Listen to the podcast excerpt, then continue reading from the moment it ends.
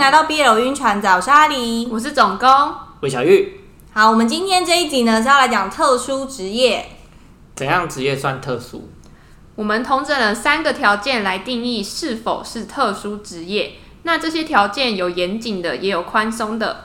要定义宽松的条件呢，是因为我们怕那个严谨的条件会逼死我们自己，就可能找不到书介绍。那我就先来讲第一个条件。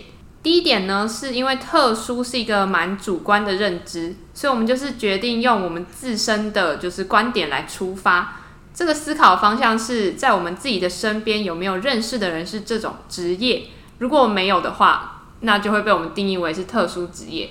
嗯，像我们之前介绍过那个以造星之名公费恋爱这一本的秦志简和梁涵，他们一个是经纪人，一个是明星。不是小玉完全失忆了。经纪人跟练习生。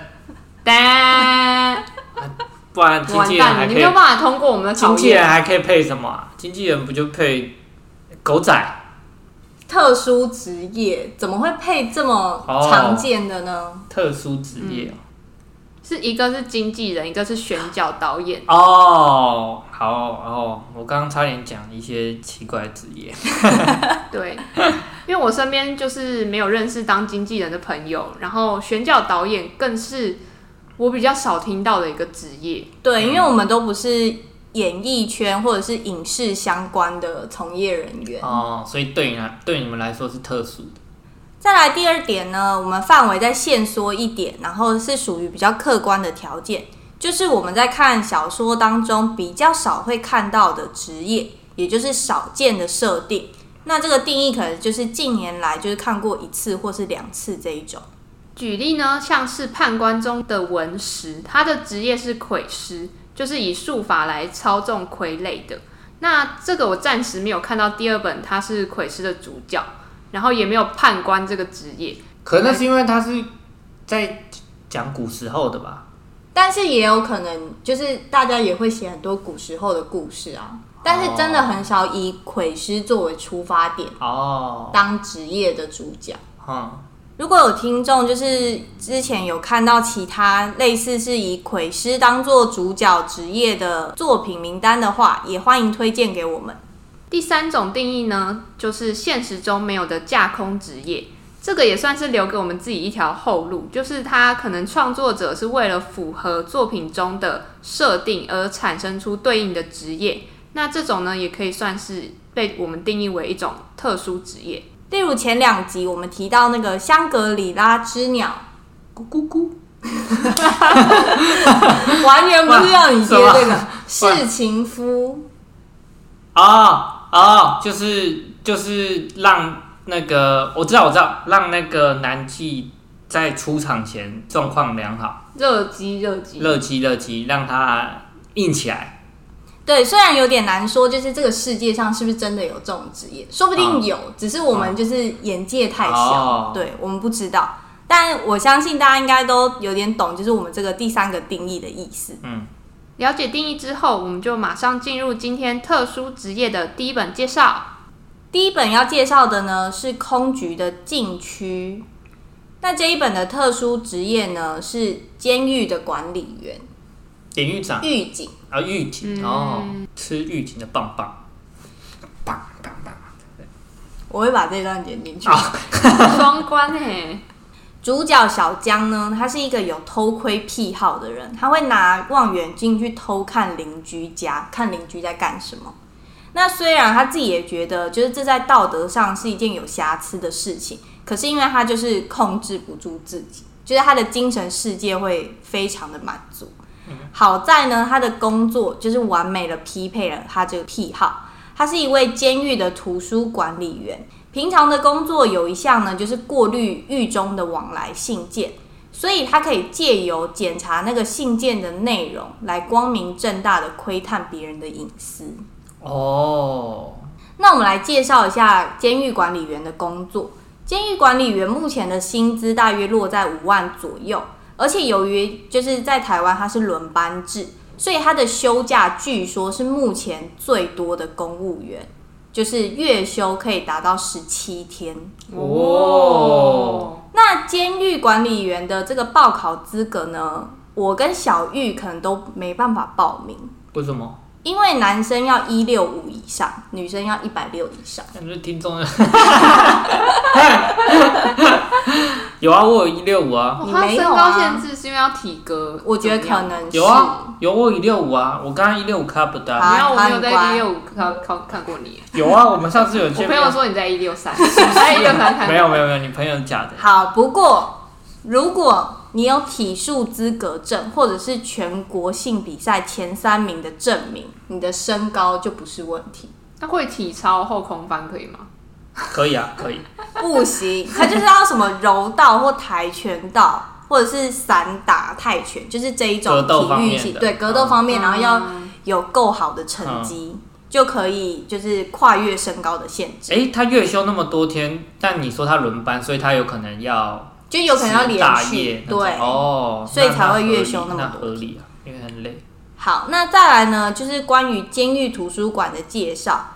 为什么要有监狱图书馆呢？是因为监狱它就是隔绝了收容人和外界的接触，所以呢，在那些囚犯的囚禁生涯当中，可以说他们能够持续获得新知识的地方，就只有图书馆。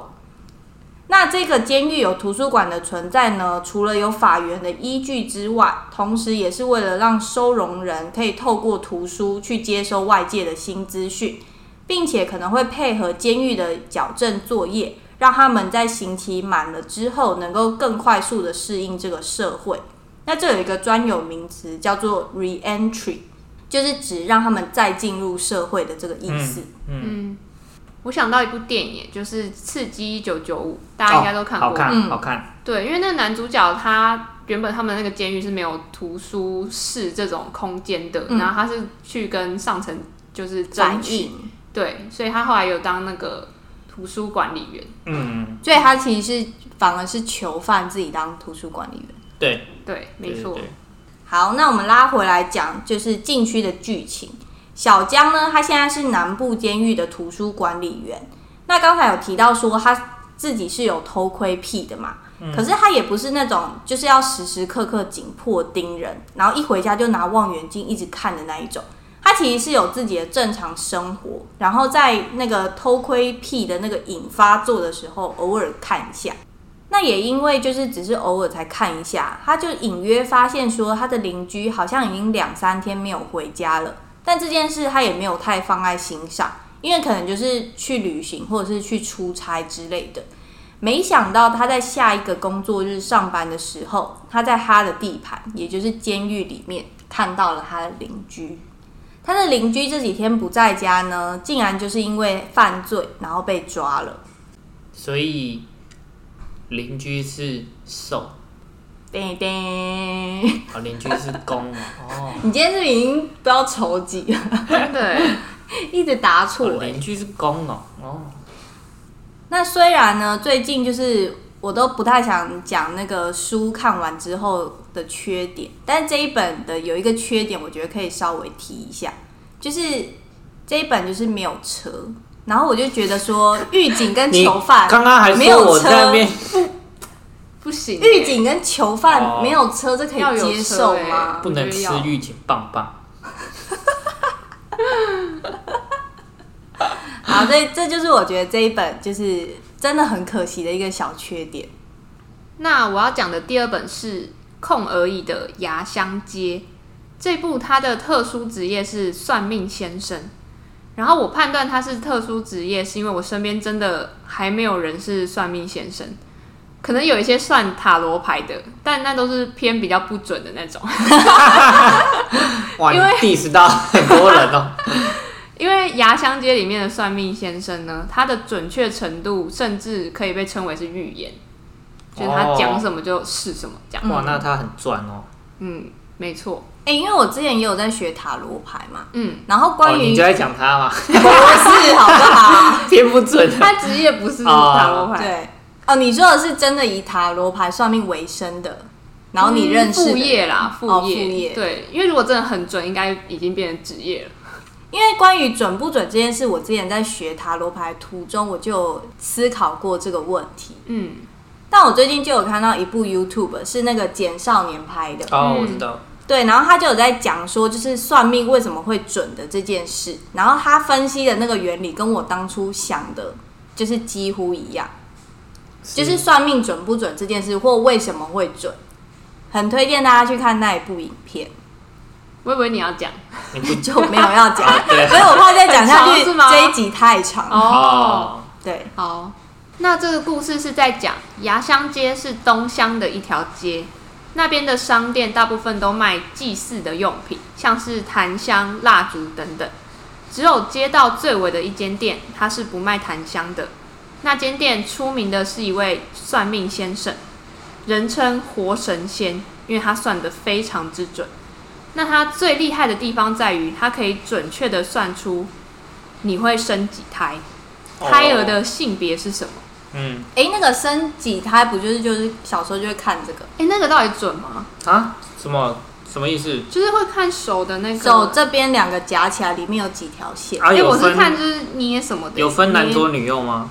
应该我不知道。那你是左手，你家应该是两胎。哦、啊，那我呢？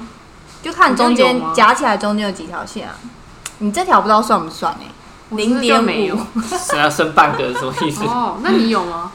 好像有哎、欸，哦，这两个是吗？对啊，这样算1还是1.5啊？可是啊，你右手嘞？不知道哎、欸。哎、欸，右手就一个。因为小时候会看这个啊。哦，是哦，我第一次听你说这个、欸。嗯，东乡是一个很注重传宗接代的地方，所以活神仙的生意非常的好。嗯。那在这故事里面，有一对医生夫妻，这个妻子非常想要有自己的小孩，所以他们努力备孕做试管婴儿。可是多次的求子都屡屡失败，他们经历了很多痛苦。在因缘际会之下，活神仙对他们说出“女有一子”这个预言，让他们对这次的怀孕抱有希望。但不是跟这个男的，是不是这样？哎、欸，哇，我好强啊！是跟我，是不是？是不是那算命先生？不是。好，可是呢，就是这次的。怀孕还是流产了，所以这个妻子决定跟丈夫离婚，因为她知道她的这一生她是一定要孩子的。算命先生想说，好啊，这个丈夫就属于我了。啊、对，BL、会这样发展。哇，你没有峰回路转哎，你没有想到 BL 这个元素吧？对，我以为是算命先生坏跟太太，哇，我还是太浅了。对，所以这个妻子知道自己命中有孩子，可是不是这个丈夫可以给的。那这个医生丈夫他就受了离婚的打击，然后他其实有一点怪罪于这个活神仙的预言，就是会想说，是不是因为让妻子听到了这个预言，所以才导致妻子有这样的心思等等。但他自己内心也知道，不是只有因为这样。那在医生接下来越来越密切的跟活神仙的相处之下，医生发现他们两个似乎很早就认识了。对啊，为什么他们两个后来又有相处？对啊，是因为啊，是不是男生就是气冲冲跑去跟算命先生理论，就是你害我们离婚了？没有，男生是一个温润的个性。那他们会有接触，其实是因为这个活神仙后来有算是领养了一个弃婴。然后那个弃婴是一个小女婴，嗯哼，然后那个医生就觉得那个活神仙好像有一点不可靠的样子，还是怎么样，他就会担心那个女婴，所以他有时候会绕过去看一下，嗯，久而久之就有了一些接触这样子。哦，然后这个医生甚至还发现，这个算命先生口中常说的缘分啊、宿命啊，好像就是在说他自己本人。就是算命先生其实有算到他命中有可能跟这个医生是有一段，因为他看不到这个医生的命格。嗯，那故事大概方向就是这样。然后呢，我觉得这个故事 BL 只是一个元素，因为他作者自己也说这是一个关于生存与繁殖的故事，就是他在里面有描述到关于求子、生子、弃子，其实都很轻描淡写。可是对应到现实，你就会发现它的文字骨子里都是非常沉重的议题。甚至我在读的时候是觉得它是带有一点血腥味的，因为我觉得比如说重男轻女，比如说知道你应该可以很好的想象为什么他们会想要知道泰勒的性别，嗯，因为如果是女生的话会怎么样，然后是男生的话又会怎么样，所以他这边其实都有带到相关的议题，其实这个现实没有离我们非常的远，嗯嗯。然后另外这个故事有一个特别的地方，我觉得它是笼罩着一个很庞大的宿命感，包含它有明确的提到说，命是不能改的，强求也没有用，你的缘分和经历都是注定好的。我觉得我在看的时候，给我一种莫名绝望，可是又莫名松了一口气的感觉。哦，大概理解，嗯，因为宿命论的关系嘛。对。我大概知道你讲的那个又绝望，但是又松一口气的那种感觉，因为宿命论就是你会感到绝望，就是啊，好像一切都是早就已经注定好，然后松了一口气，可能就是因为你就觉得，那我好像也不用多做什么事情，应该说不用太纠结于某些事情的发生。嗯，就是它会发生就会发生。对，因为它。我觉得有可能是作者的观点，他就是在讲到说命是不能改的，但是运可以，就是你那个气运是可以的， oh. 但是实际上发生什么事，这个是没有办法。嗯。最后一本要介绍的呢，是从万米高空降临这一本，我们之前在就是聊说可以推荐什么书给 BL 初心者的时候，有稍稍带过。不过我记得那天录音的时候，小玉好像没有来，她那个时候应该是去谈恋爱了。嗯，所以呢，我就在这边再讲一次给她听。我的听书名，我觉得应该这个职业应该是医师之类的。你刚刚有偷看到那个？有，他刚刚偷看。我没有偷看，还在那边说，还在那边说是自己的猜测。我猜测的啊，所以那另外一边是谁？另外一边的职业是什么？你说其实另外一边职业，你那书名叫什么？从万米高空降临，跳伞教练，好突然哦。先说明一下这两个人的职业，公是机师，兽是空管。然后我那一天在讲这本书给一个直男听的时候，他就问了我一个问题，然后这个问题我今天要问总工。好，他问我说，为什么这一本不是机长跟空少？因为这个设定有一点太显而易见了吧，而且我觉得空管的这个职业感觉跟机师会更有一个冲突的展现。空管要干嘛？空管的话呢，就是它是航空天空上的交通管理员啊，就是那种塔台说什么，对，塔台是一部分，那个可以降落这种，对对对。哦，我当时的回答是说，因为他们可以在公开的无线电里对话，然后讲一些就是只有他们两个人懂的暗语，就有那种公事中夹杂私事，介于被发现和不被发现中间的那种快感。哦，今天天气良好，可以降落，可以降落这种有暗号，对哦。然后而且飞回家的时候，他就是飞向他的爱人哦。有欸，这有浪漫，公然调情啊，而且大家还不一定听得懂。对啊，大家不一定听得懂。开心。对啊。飞航管制员呢，简称航管员。那这个职业在制度上就是属于特殊行业。那之前总共也有提过，就是因为它是负有国家安全和公共利益的重大责任，因为它是天上的交管。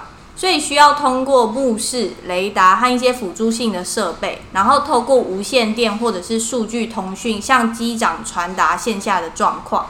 那飞机在靠近机场附近的准备起飞、巡航和降落的时候，皆是机长遵循着航管的指示完成的。那如果大家想要更了解这个职业的话呢，就可以去玩日本有推出一款游戏，叫做《我是航空管制官4》。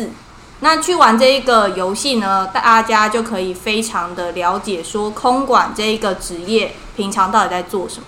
这一本呢，公兽两个人相识的过程呢，是有一点火药味，暗自较劲。兽他在值班的过程中发现有一架即将进来的飞机轮胎有爆胎的情况，那当时流量蛮大的，空中同时还有4-5架飞机也都要进来降落，所以受那个时候就忙着联系那一架飞机的机长，还有地面相关人员做好准备，然后同时也编对其他架飞机下降落的指令。那这边要提一件事，就是机长可以向空管申请降落要求，但是空管有权利驳回，因为在这个时候空管才是那个指挥官。嗯，对，所以这个一来一回的工作就是很考验那个人际关系。受在忙着处理爆胎这件事的时候，公的飞机就刚好进来了。那这个时候公申请了2-3次的降落跑道，全部都被受驳回。那公这个时候就有点不爽，因为他其实也是一个蛮有经验的机长，加上他之前曾经控制住一台损坏的飞机，避免了一次飞安意外而声名大噪。所以排队在前面的机长呢，其实他也有意说让公就是先下降，但是受在工作上是有一点固执的人，他觉得就是按照先来后到的顺序，这个公不知道到底有什么问题，所以他就不准排队前面的机长让，叫他先降落，然后叫公说你在后面好好排队。然后是不是公他就迫降，爱的迫降？你说因此迫降吗？对啊，太突然了吧？是不是他后面有在300名的乘客，他知道迫降去哪？然后他就只有他自己哦，他会想说先下来啊。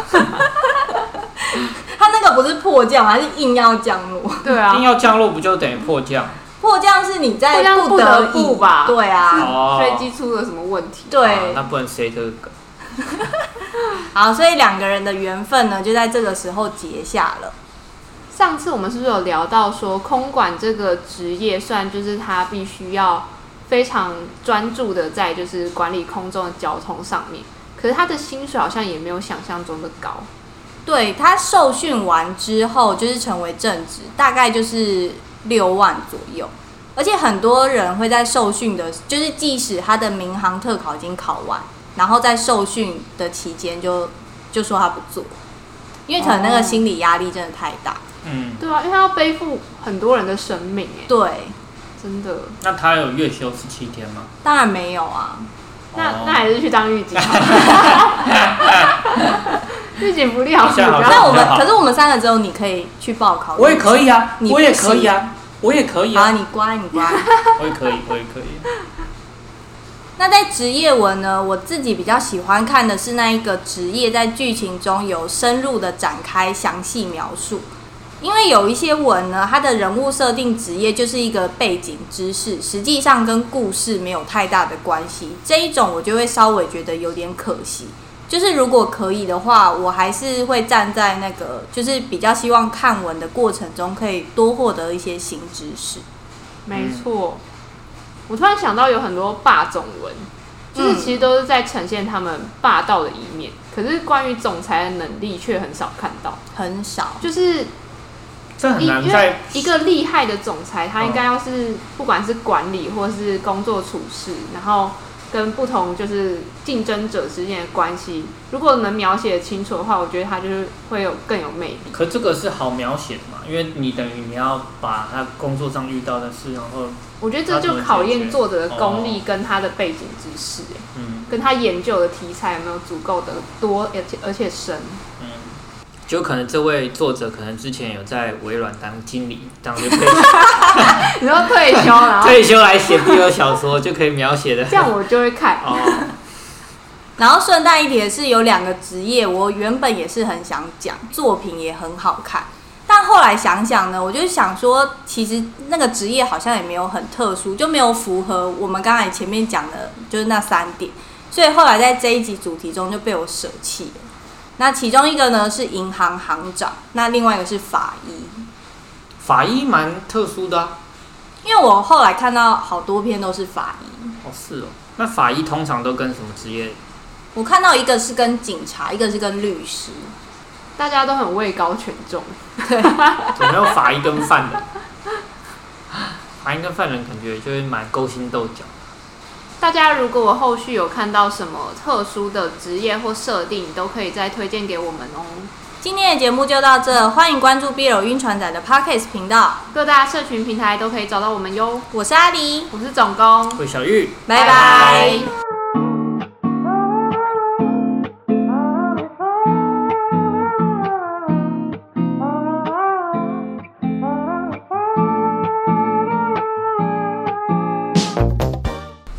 算命的故事讲下去会不会太玄学？你不要去偷看，你要去偷看稿哎、欸！但我蛮好奇你刚刚讲的什么是算命，怎么样算命会准这件事，主要应该是大数据。好，哦，他讲的是大数据的东西是吗？对，就是分成两种嘛，一种是面向这个人会通灵，但我们就是不看这个，因为通灵这个已经是另外一个世界。对，我们现在是以科学观点来论说算命准不准这件事。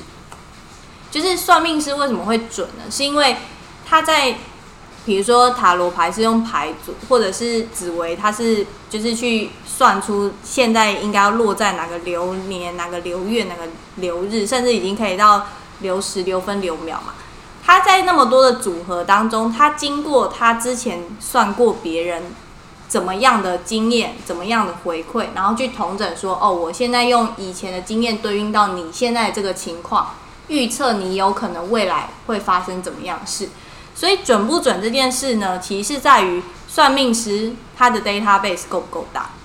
嗯，所以为什么很多那种刚初学的初学者、初学算命师会想要征求说有没有人来给我算一下？就是因为他要扩展他的 database， 他没办法一直算自己，他一直算自己，他就是只有自己的。就是他累积的很慢，他的经验累积的很慢，他要想办法去认识更多人，去知道这个世界发生了什么事，去对应他现在那个算命看到的那个卦象或者是那个牌组，然后去累积他的经验，这样他在之后就是碰到不同的情况之后，就会能够越来越准。可是依照他这个讲法，他就是，如果依照他这个 database。的假设是成立的话，那就是 AI 算命师会最准。对啊，其实是这样。因为我刚才也是想到那个 ChatGPT， 就是因为他现在应该是用语义的方式，就是接下来有可能会发生怎样的话是最通顺的，所以他就会往下写。对对对。所以他就其实是他的 database 已经有很多类似的资料，然后他只是接续把你那个问题回答下去这样子。对，但重点就是他要有足够的内容，就是知道说这个人他现在碰到了这个情况，然后对应了现在所展现出来的这个牌组。那以前的人如果在这个情况碰到这个牌组，后面发生了什么事，他要累积很多，然后之后他就可以回答这个人说，哦，所以你现在后面会发生什么事，这样。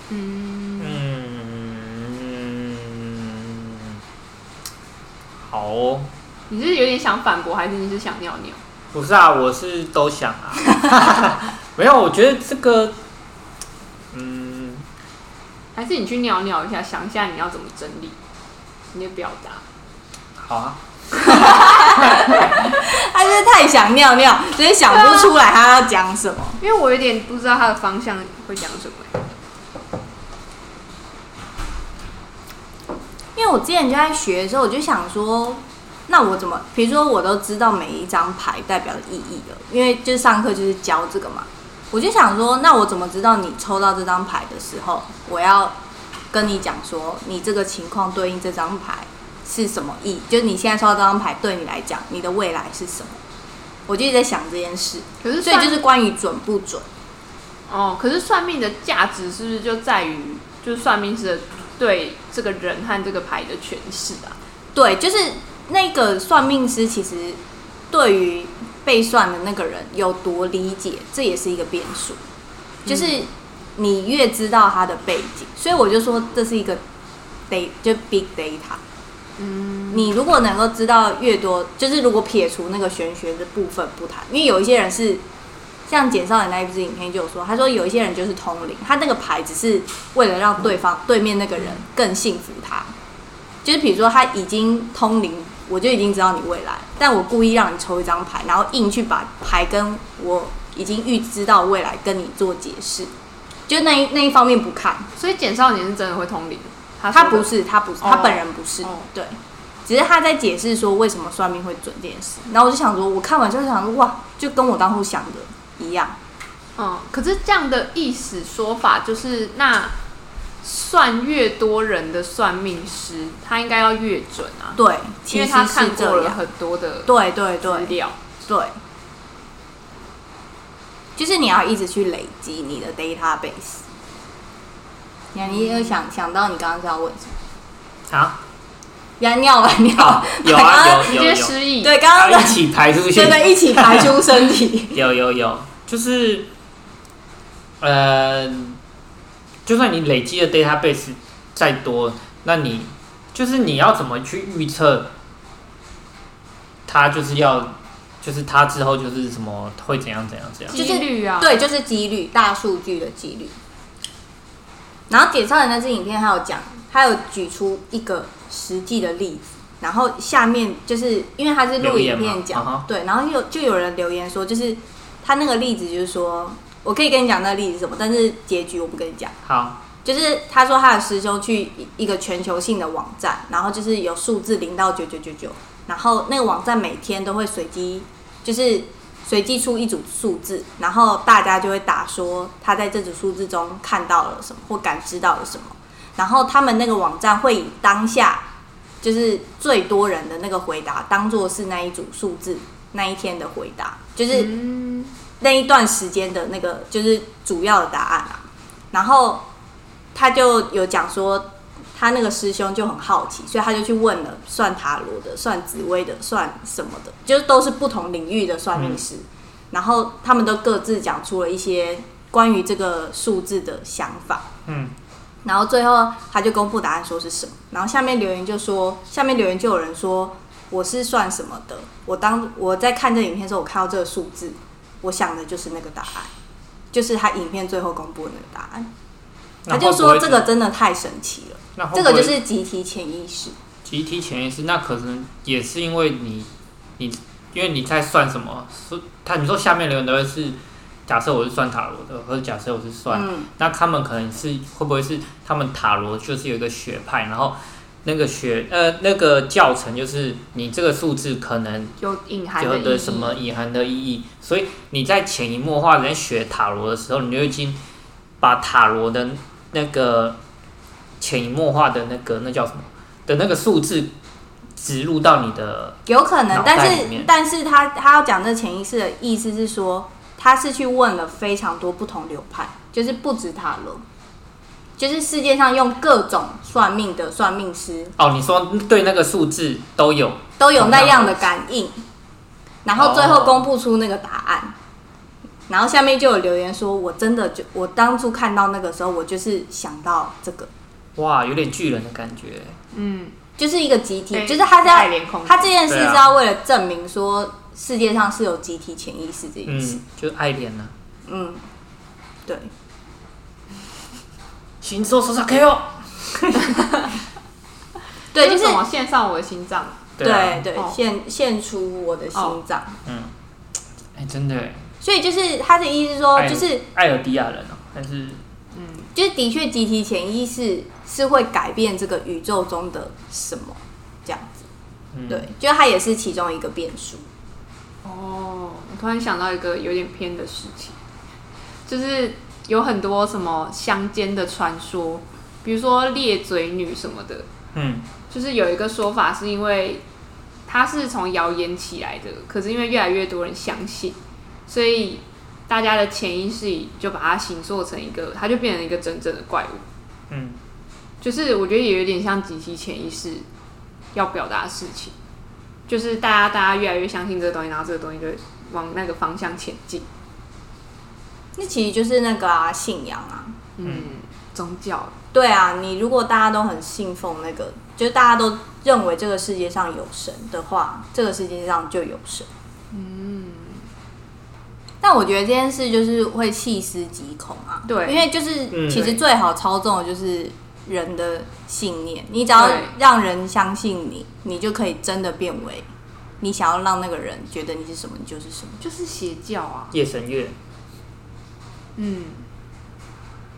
因为简单来讲就是三人成虎、嗯、可是当如果这个三人已经扩展到一个群体的时候，300万人，对、嗯、这个世界就会变得很可怕、嗯、所以后来我都不想这类事、嗯、我觉得我还蛮怕邪教类的东西，因为它是真的存在，我也蛮怕的，对，而且那个是怎么讲，就是你如果有好朋友或是家人不小心进去，真的是不知道怎么那个。你现在是不是已经在抒发内心、嗯？没有，就是你要怎么那个把他抓回来？对啊，好，很真的，这个难题耶，世纪难题。